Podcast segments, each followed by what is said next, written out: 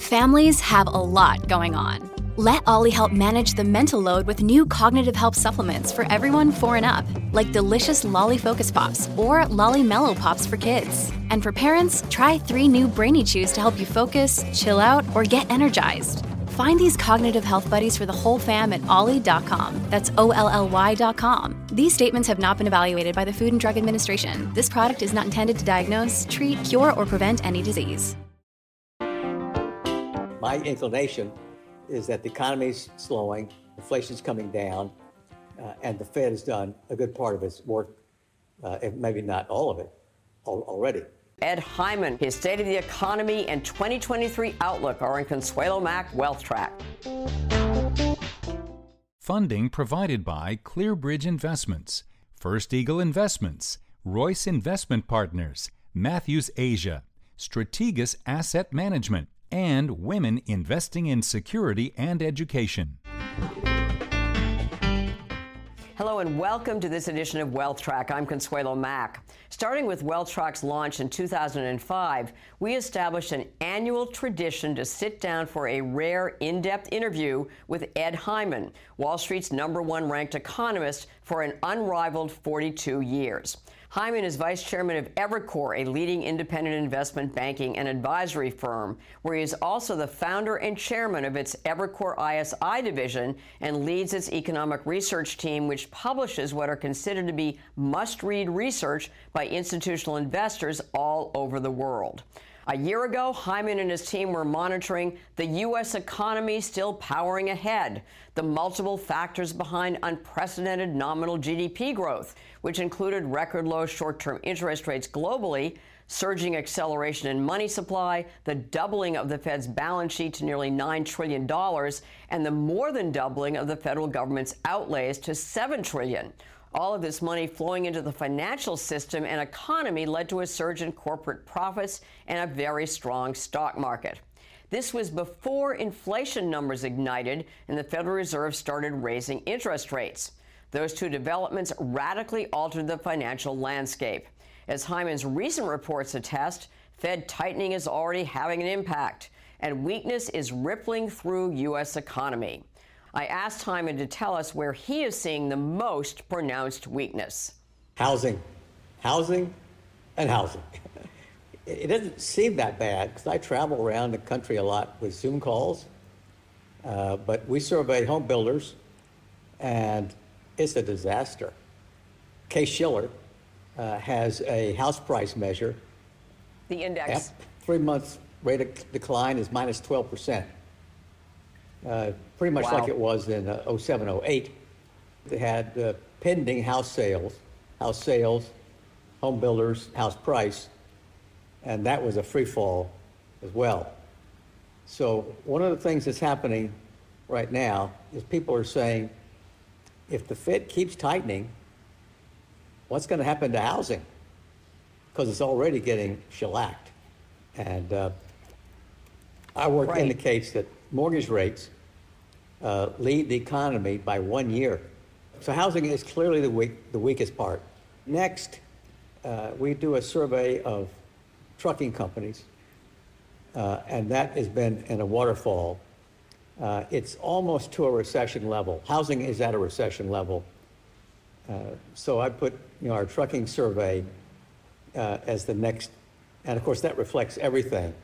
So now I'm sort of glossing over your question to say it's getting weak pretty much everywhere.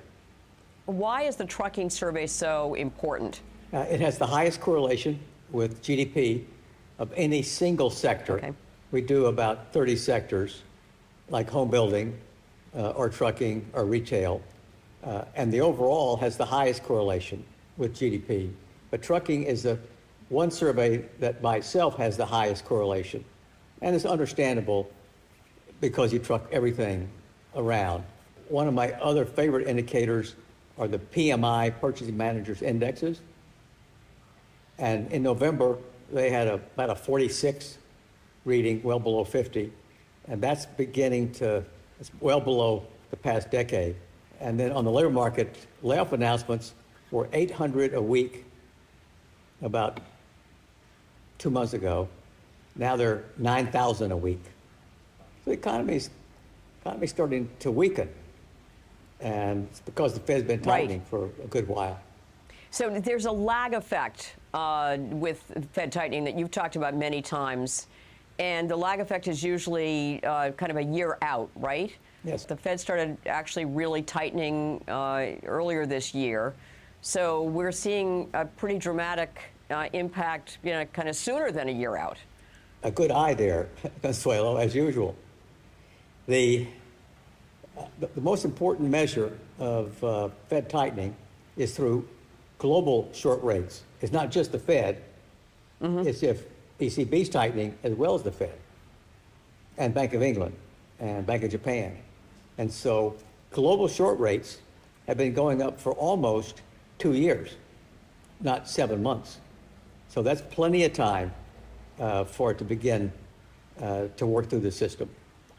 And another metric, uh, consumer net worth, which reflects the stock market and house prices, that's been going down, uh, and that leads the economy by about two quarters. So it's all now starting to come in.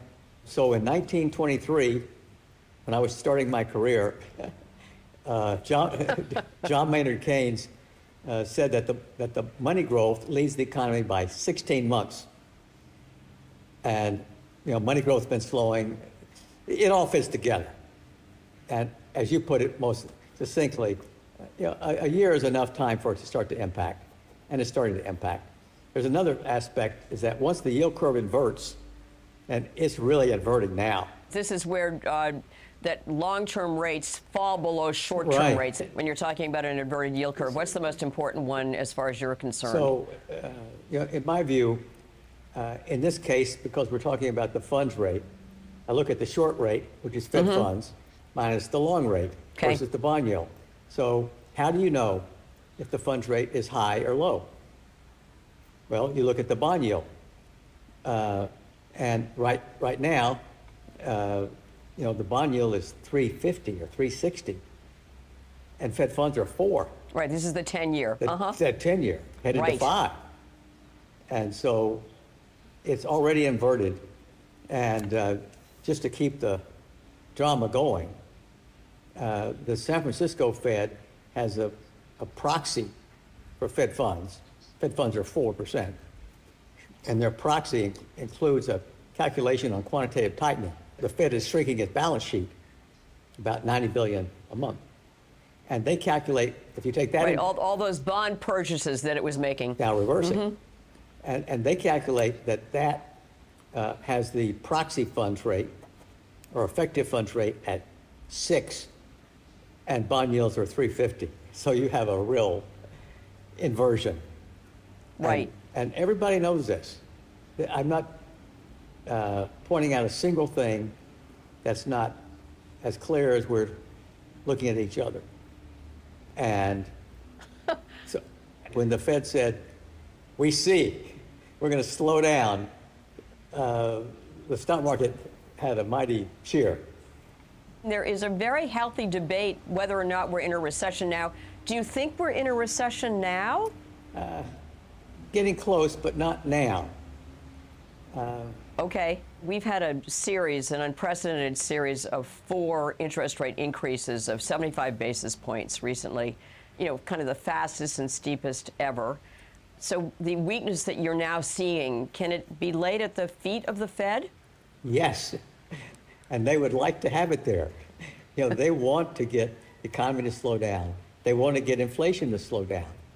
You know, my view is that they've done more than at least Powell talks about. If you take into account quantitative tightening, Fed funds aren't four, they're six. And mortgage rates were recently a little bit below, there were seven. The last time mortgage rates were Right. seven was in 2000 when Fed funds were six. So it fits together. Uh, and, and then uh, the bank deposits in the United States, uh, as of now, are contracting. And as a result, the money supply, bank deposits are 85% of the money supply. The money supply is now contracting for the first time in seven decades. Wow. but we, we should spend some time here on the most important aspect uh, is that it looks to me as though inflation is now really starting to slow. Right, and that's another one of your headlines. Your, one of your headlines to clients recently yeah. has been inflation is cooling. And where are you seeing inflation cooling? And you actually have talked about some deflation as well. Yeah. So there are uh, six measures we track that show rents are either slowing or declining. This is big stuff, and it's connected to housing being mm-hmm. weakened, mm-hmm. it, weakening. Now, it turns out that the, the government's measure of uh, rents, it's called shelter, uh, lags by about eight months. And so th- this is all, it's going to come big time in 2023. Then another place, uh, there is a uh, purchasing managers index for services. Services, not manufactured. And they have a price component. Mm-hmm. And that's plunged uh, for about six months, dropped 20 points. Uh, that's services, rents, and then say shipping rates, uh, container shipping rates, uh, are down 70%. Uh, they've Gee, plummeted. so this isn't just disinflation. I mean, this is deflation. I don't want to overdo it, but I'm just yeah. saying. Uh, okay. And I think that what you're seeing now is the beginning of a process because of the lags involved. So I think inflation will slow uh, let me mention one thing because you started it out. One year ago, on today's date, uh, the futures market had Fed funds as of today, you know, a year out, at uh, about 50 basis points. And, there, and there's four. Half a percent. And so I'm just saying, uh, the ability to know the future is, is very difficult. And uh, so now we talk a lot about what Fed funds are going to be a year from now. And the, and the going answer is 5%. And I'm just saying to me and you that, you know, maybe it's five, maybe it's seven, maybe it's two. Uh, I mean, things change. My inclination is that the economy's slowing, inflation's coming down, uh, and the Fed has done a good part of its work, uh, maybe not all of it al- already. So the evidence that you have just presented, Ed, is uh, pretty overwhelming. It's actually pretty grim. and I'm thinking of you know what the Fed has now is is intending to do, which is moderate its rate increases, and they're talking about 50 basis points uh, instead of 75. And but from what you're telling me, do you think that the Fed should stop raising rates entirely or moderate the rate increases even more? I mean, how much are they overshooting the mark as far as their goal of, you know, 2% inflation? The element we haven't discussed is the labor market. I mentioned in some layoff announcements and claims. Yep. But that's where it's still pretty strong. And so uh, I think the appropriate path for the Fed would be to do 25 in December, and then wait and see. Uh, it turns out that uh, the Fed has never uh, raised rates once the yield curve has inverted. Once the bond yield has gone below the funds rate, uh, it's, it's paused. And so I'm not, I wouldn't think they should pause right now. I mean, no further increases. But I would, I would think uh, 25. But at the moment, with the uh, Powell saying that they're going to slow down the pace uh, and the reaction of the market, uh, I'm, I'm not too grumpy uh, that you know they're getting the message and responding. And we got this morning uh, another measure of inflation that was the, the Fed's favorite measure of inflation, called the core uh, right. consumer price, uh, price consumption deflator, PCE, uh, and it was only up 0.2, uh, which is you know two and a half or three percent rate of inflation. So uh, you know the, the the truth will win out, uh, but the Fed has gone a long ways uh, already, as we talked about, and they're probably in the process of, of winding that process of winding that down. One of the things that you've told me uh, in a previous interview is that you know you try to be uh, a little bit contrarian, or at, at least that you always want to consider factors that don't fit into your narrative. And the narrative right now is weakness and inflation cooling. So, what are the things that aren't fitting into that narrative? So, the main thing is inflation. And, uh, Consuelo, you're such a good listener. Uh, you make me feel like I'm actually saying something understandable. But uh, on, you are, on, Ed.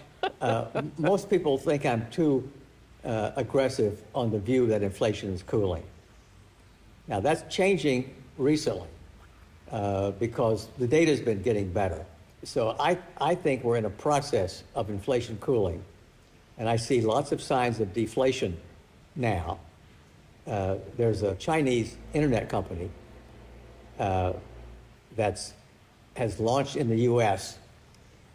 and it's it's the number three uh, internet company in China. They've launched here. They call it a price butcher. Mm-hmm. They're so aggressive, and they're selling uh, a case for your phone for two dollars versus Amazon is seventeen dollars. So there's there's a lot of competition uh, out there, uh, car prices and uh, rents I mentioned, but the one that has to slow down to make this a connected story is to get wages to slow. And, and that's the least convincing uh, is for wages to slow. And, and the data shows some of it, but not a lot of it yet. Right. Well, with all the layoffs that you're tracking, uh, I mean, it, it's at some point something's got to give there, uh, and it's it's. Let me mention that that yeah. the Philly Fed uh, has a survey of people, and they ask them uh, what are the odds of a recession, and they have the data going back into the 60s. And the current reading is the most ever by a very wide margin, more than it was, say, in 2008, uh, more than it was in 99, more than it was in 1974. So people have the biggest impression uh, that we're going to have a recession. This is a very strong statement. Uh, and again, right. Uh, where I come off on this uh, is that it increases the odds that wages slow. Basically, 100% of CEOs expect a recession. So they're going to be. What do you expect? Uh, I expect zero growth, which probably has two, two down quarters. Uh, if you, you averaged. In 2023, in 2023 zero, zero growth. Zero growth. And okay. if I had to change it, I'd probably lower it some. And so right now, this is the, the great head scratcher everybody, everybody is saying, what do I do now? Because we're probably going into a recession and earnings are going to be coming down. And yet the Fed may be starting to back off on tightening. And, and inflation is coming down. And at the moment, those two, inflation coming down and the Fed maybe slowing down, those have the market biased up but people are scared to participate because they know earnings are probably going to go down. Uh, from a contrarian point of view, I guess I could maybe think we don't have a recession, which I have a hard time seeing, but not impossible. So the other possibility is that we have a, a really severe recession because the consensus is overwhelmingly we have a recession, but it's mild. Soft landing. Soft landing. Right. I think what the Fed has been doing is pushing that uh, narrative further and further away from us. You know, if they if they tighten to five percent, which would put this uh, Fed funds rate adjusted for quantitative tightening, taking into account both of them, put that at seven, and bond yields right. are 350. Uh, we're going to have a recession. So, what does this mean for the stock market? Because if earnings get hit, if earnings are going to be lower, then the stock market's going to be lower. There's a, a way people talk about it. Uh, I have a high conviction call. They, will make that. I have a high conviction call that inflation is slowing. I have, I have a pretty high conviction call that the economy is slowing. Uh, on the stock market, I don't have a high conviction call.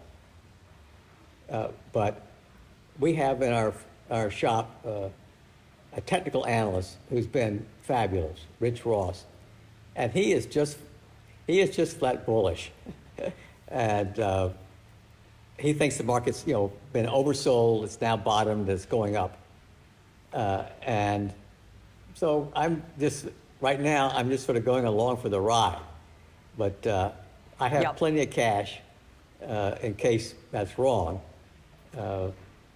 But it's getting a, a little bit more encouraging to me because of the inflation cooling and the Fed responding to that. And I think inflation is going to keep cooling. And I guess if the Fed then keeps responding, you might have the market continue to, to do a little bit better. But uh, I'm, I'm very concerned about the things I talked about earlier quantitative tightening, the yield curve being inverted, uh, the money supply contracting. Uh, so there's, uh, I, I won't say that I sleep really well. I, I wake up occasionally worried about this stuff. There has never been a Fed tightening cycle where you don't have a financial shock, at least, or a financial crisis. What do you think? Never have you had a tightening cycle that didn't have a shock or a crisis, without any exception. And so I'm waiting for one. And of course, FTX, the crypto blow up in the Bahamas. I thought, well, maybe Right. this is it. Uh, but you know, so far it doesn't look like it's a big one. So one of the feelings I've had is that the odds of having a shock or a crisis are 100%. And it has seemed to me that the Fed puts the odds at zero because they keep, you know, saying, you know, the terminal rate will be 5%, you know, next year. I'm going to like, between here and there, something is going to float to the surface. It's going to Yeah, give. Something's going to give. You mentioned that you are holding cash. What are you doing personally? How, how defensive are you being in your personal portfolio? Uh, let me first say, as well, not defensive enough. but uh, uh, I have, uh, you know, by what would be most standards, a lot of cash. And uh, I can tell whenever I have an opportunity to put it to work, right now, I'm like, no. Because I also have, you know, a lot of exposure to risk assets, both equities and real estate. Speaking with you here today, I feel pretty comfortable with, with my position, but I don't feel like adding to my risk, and I don't feel like, frankly, adding to my cash. Uh, so I'm, uh, I, I- feel pretty, you know, safe uh, with, or, or Yeah. okay with what I'm doing at the moment. One investment for a long-term diversified portfolio. And when you, when you were on a year ago, very different circumstances. Uh, you had a portfolio for us with technology, Apple and Amazon, and housing, Lennar, uh, and uh, and also healthcare, uh, Pfizer. Um, all of those stocks are lower, especially uh, the tech stocks. What's your view of that portfolio today? Again, for long-term investors, I mean, would you bail out? Would you add to? Would you just leave it? Well, I- I- to be honest with you, I would just leave it. That's what I owned then, and I still own that. This year, I might add some energy to it uh, because that looks Uh-huh. better. So I like Schlumberger. I still like uh, the uh, healthcare space uh, and the tech space, uh, but I, I might tweak it a little bit. But I still, uh, I'm a long-term investor. Actually, come to think of it, I am a long-term investor, and uh, to be honest with you, it served me very well uh, with some major dips like this past year. Ed Hyman, thanks so much for continuing our annual tradition of sharing your outlook for the new year on Wealth Track. Thanks for having me. When you need mealtime inspiration, it's worth shopping Kroger, where you'll find over 30,000 mouthwatering choices that excite your inner foodie. And no matter what tasty choice you make, you'll enjoy our everyday low prices, plus extra ways to save, like digital coupons worth over $600 each week. You can also save up to $1 off per gallon at the pump with fuel points. More savings and more inspiring flavors make shopping Kroger worth it every time. Kroger, fresh for everyone. Fuel restrictions apply. The close of every wealth track, we try to give you one suggestion to help you build and protect your wealth over the long term. This week's action point is prepare yourself for more challenging economic and market conditions. As Hyman reminded us, the impact of monetary tightening occurs with one or two year lags, so the rapid and dramatic tightening we have experienced since early 2022 won't be fully felt until 2023 or beyond. Tightening is already hitting home buyers and developers who are feeling the impact of much higher mortgage rates. Investors are feeling the heat across the board. Bond prices, which fall when interest rates rise, have had a brutal couple of quarters. And with the exception of energy, all stock sectors have declined in 2022, with more pressure to come as earnings expectations are lowered. Now, Hyman mentioned there has never been a tightening cycle without some sort of a financial shock or crisis. So be prepared for that eventuality as well. The Stoic proverb, prepare for the worst and hope for the best, might be an appropriate mindset for 2023. Well, next week, leading strategist Jason Trennert warns of more economic and market pain ahead. In this week's extra feature, inveterate reader Ed Hyman gives us some book recommendations for holiday gifts. Please follow us on Facebook, Twitter, and our YouTube channel. Thank you for spending some of your precious time with us as we enter the busy holiday season. Have a super weekend and make the week ahead a healthy, profitable, and productive one.